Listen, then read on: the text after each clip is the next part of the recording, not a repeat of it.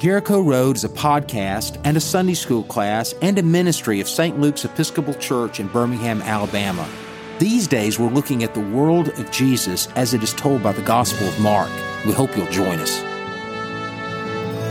Well, hey, everybody, welcome back to Jericho Road. In this season three, we've been looking at the world of Jesus, but now, since we're getting close to Christmas, I want to take a couple of episodes and look at Jesus' parents. And the story that we're going to talk about this morning is, is the story of Mary and the visit by the angel Gabriel to tell her or to foretell that she would give birth to the Savior. It's a story known so well that we probably could recite it by heart, but I'm hoping that we can start to see this in a new way. And before I read it to you, I want to begin with, uh, with an ear towards the declarative nature of God's plan, or more specifically, the use of the word will. This will happen this way. You will name the child Jesus. He will be called the Son of God. He will do this and you will do this. In other words, I want you to hear this story with the understanding that God has got a plan and Mary needs to say yes. Mary doesn't have a whole lot of wiggle room in how this plan is going to happen. God's got a plan and that plan is going to happen. It's her job to get on this train. I have an old story from one of my favorite people, my ordaining bishop, man named Bishop Stow, used to tell the story of leadership when he was a young priest, using the analogy of Paul uh, saying we're all members of the body of Christ. Do you remember that famous story that, that some of us are a hand and some of us are an eye, and we're all parts of the body of Christ? And he was a young priest, a young ambitious priest with vision, and he got a he had a dream one night that God told Bishop Stow, not Bishop then, just Bill Stow, uh, that he would be the big toe in the body of Christ. That would be God's plan. And I guess, I guess this young clergy person thought that he had the chops to negotiate with God about that plan or to remind God that he had vision. He said he told God in the dream, I don't want to be the big toe in the body of Christ. I can see things. Let me be the eye. Let me be the, the eye in the body. And God said back to Bill Stow, well, Billy, that's just great. I'll let you be the eye, but all you're going to see is the inside of a sock. See, sometimes there's a plan that's just bigger than us. It's our job to get on the train. So this is the birth of Jesus foretold in Luke chapter 1, verse 26. In the sixth month, the angel Gabriel was sent by God to a town in Galilee called Nazareth to a virgin engaged to a man whose name was Joseph of the house of David. The virgin's name was Mary. And he came to her and said, Greetings, favored one, the Lord is with you. But she was much perplexed by his words and pondered what sort of greeting this might be. The angel said to her, Do not be afraid, Mary, for you found favor with God. And now you will conceive in your womb and bear a son, and you will name him Jesus. He will be great, and he will be called the Son of the Most High, and the Lord God will give to him the throne of his ancestor David. Catching all the wills in here? And he will reign over the house of Jacob forever, and of his kingdom there will be no end. Mary said to the angel, How can this be since I'm a virgin? The angel said to her, The Holy Spirit will come upon you, and the power of the Most High will overshadow you. Therefore, the child to be born will be holy, and he will be called the Son of God. And now, your relative Elizabeth, in her old age, has also conceived a son, and this is the sixth month of her who was said to be barren. For nothing will be impossible with God. And then Mary said, Here I am, the servant of the Lord. Let it be with me according to your word. And then the angel departed from her. Dominating the tiny village of Nazareth today, and it's bigger today than it was then, but it's still nothing to really shake your finger at. Uh, dominating the tiny village of Nazareth today is the Basilica of the Annunciation, a church that commemorates the site uh, of the story that I just read to you. Now, it sits over the traditional site of the visit by the angel Gabriel, but there's really nowhere to know. Uh, but I will say that much like the Church of Nativity in Bethlehem, it's close. If if a place like this is pitching horseshoes when it comes to did it really happen here, it's a pretty close game of horseshoes because Nazareth was a pretty tiny, insignificant town. The church itself is built over a first century structure that Jesus would have known, could have touched, could have been inside. Uh, it's, it's built on a first century street that Jesus would have walked. So it's an important pilgrimage site for that reason alone. But there's another reason why you need to go see the Basilica of the, of the Annunciation, and it's simply because the story has become so popular in art. Especially Renaissance artists, they were really taken with this story to the point that its portrayal became very formulaic. Just simply search on your phones uh, Annunciation in art and you'll see hundreds and hundreds of Renaissance depictions and they're always the same. Mary is wearing blue. She's either kneeling or reading or holding a lily. Uh, sometimes uh, the angel is outside the window. Sometimes the angel is on the porch. There's always an open window, etc., etc., for the Holy Spirit to come blowing in.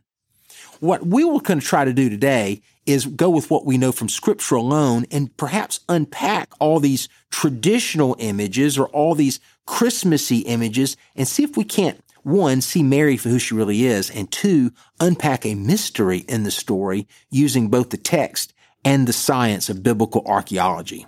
That's what I'm going to try to do anyway. So first, if we look at the Bible alone, here's what we don't know. One, we don't know Mary's parents, although we can assume she's from Nazareth.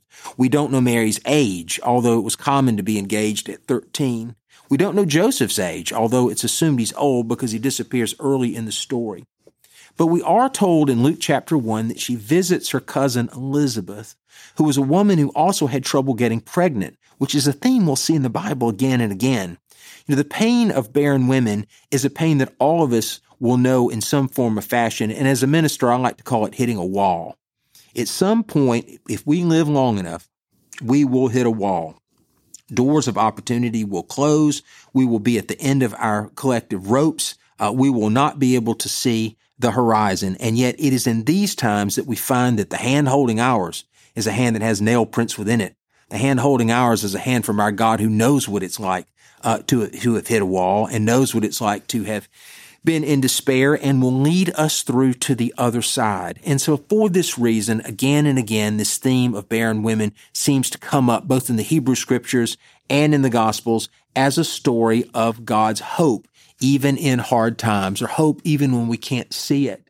And so in Luke chapter one, you've got Mary who's pregnant now with a child of the Holy Spirit, uh, working a plan that seems impossible to her, but nothing's impossible for God visiting Elizabeth, who's now finally with child, and both of these sons will be given to God. Remember the story? And then the child in Elizabeth's womb leaps with joy, and Elizabeth says this. This is Luke chapter 1, beginning with the 41st verse.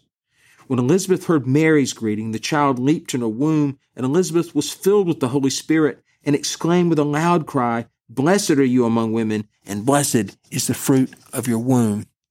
And it's here that Mary would sing. Now, it's important to remember that some scripture is poetry.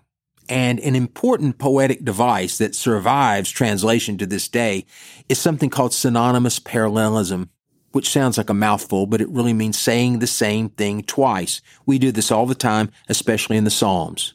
The Lord is my shepherd, I shall not want.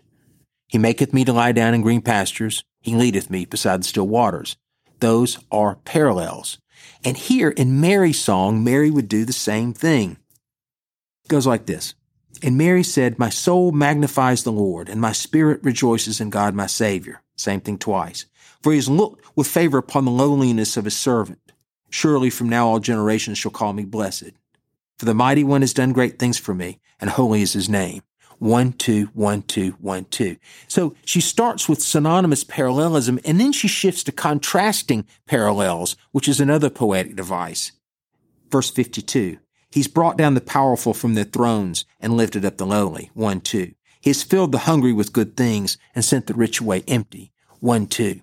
So here lies a mystery. Okay. Mary uses synonymous parallelism and contrasting parallelism in her song, but this song has been sung before. Same shape, same style, same length, same message. As a matter of fact, this song was sung a thousand years before and it's a story found in the book 1 Samuel. I'll paraphrase it, I'll tell it to you. It goes like this. A man named Elimelech has two wives, and one of his wives bears him many children, and the other wife was barren. Remember the theme of barren women? This wall uh, that somehow people can't see their way over, and God intervenes. This caused her great distress. Her name was Hannah, and especially when they would travel to Shiloh for the yearly Thanksgiving sacrifice. Shiloh was the place where the Ark of the Covenant rested for centuries, and it was the place that before the temple would be where the tabernacle and the tent and the presence of God would be there. And before the altar of God, Hannah would cry her eyes out. And she made a promise one day that if somehow God would give her a son, uh, that, uh, that she would give this child back to God. The priest Eli heard her and announced that all this would come true. Samuel was born. The great prophet Samuel was born to Hannah. And so she sang. And the song is found in 1 Samuel chapter 2, and it's the same song as the Song of Mary, which brings us to the mystery.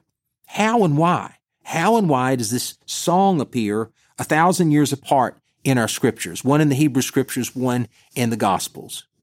Well, medieval th- theologians would say that Mary was a scholar, and I, I guess that's why she's reading a book in those Renaissance paintings, but that seems a stretch to me. So I'll walk us through an exercise that I will call scriptural archaeology to see if we can answer the question.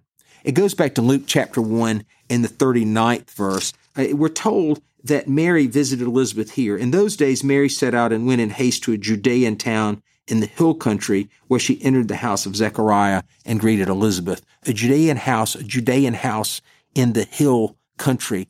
Now, there is a town in the hill country just outside of Jerusalem called Ein Karim, and it claims to be that place.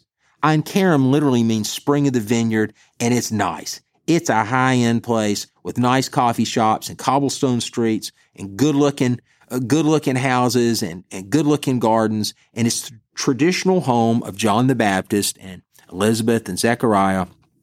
And hey, if it's not Ein Karim, it'd be another because priestly families had an inherited job and an inherited wealth and, and an ability to live in a little nicer area so that they could serve uh, the temple. And that brings us back to one of the first episodes of season three. Remember, I told you that John the Baptist was a sensation because he walked away from that world. He walked away from that life. Uh, he had a job as a Baptist on the southern steps of the Temple Mount, and yet he left that good job and went down to the Jordan River to, to a place to wash in, that was wild and free and away from the temple, if you will, away from industrial religion. And it caused a sensation because he had the chops to leave it. But let's not forget, if it's not Ein Karim, it's another. And that also helps us to answer the question, how? How could a peasant girl from Nazareth know a song from 1,000 years before? The answer is Ein Karim. She was from an educated family. She was a girl from a good family with opportunities to learn.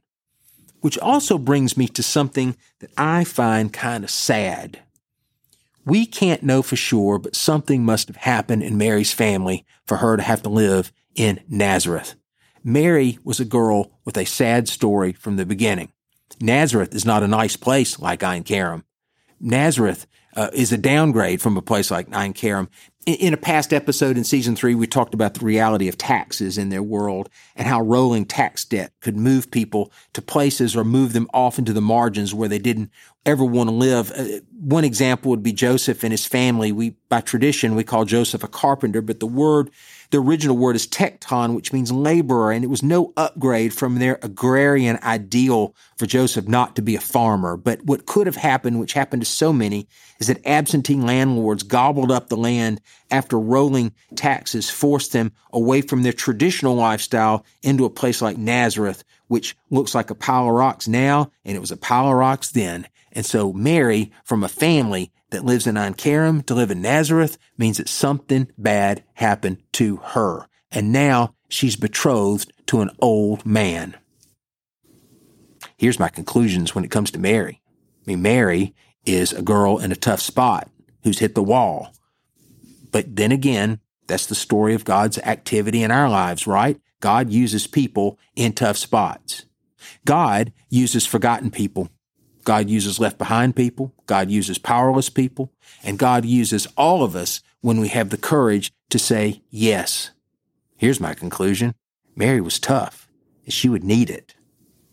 In our episode last week, we tried to uncover some of the Christmas pageant details when it comes to Bethlehem. And we talked about the scene in Luke chapter 2 where Mary and Joseph travel back to Bethlehem because the emperor wanted his subjects counted and taxed and there was no room for them in the inn. And so for us, traditionally, we figured that there was no room in the hotel, so Mary and Joseph had to stay in a barn, in a stable, when in reality, That word inn comes from the King James version of the story, even the Charlie Brown Christmas version of the story. The word inn, properly translated, is guest room of the house, which means that Mary carried with her a whiff of scandal to the point that Joseph's own family wouldn't take her in. Christmas would, wouldn't even have a honeymoon to it. This story would hurt. This plan of God's would hurt from the very beginning, but she would go the distance. And of all the places that you can travel to in the land of the Bible, that you know that Mary was there, you can go to Nazareth and you can know that Mary was there. You can go to Bethlehem, you can know that Mary was there. But you can also go to the Church of the Holy Sepulchre, which is Golgotha, and you know that Mary was there. She was there at the beginning, she was there at the end, the first day of his life and the last day of his earthly life. Uh, she was pre resurrected life, however you want to say it. She was there. She went the distance for her son she went the distance for us. He will be named Jesus, and he will be called the Son of God, and we will be saved because of a girl from a good family living in Nazareth. That's what I'm thinking about Mary. Hey, stick with me next week and we'll talk about Joseph. Thanks.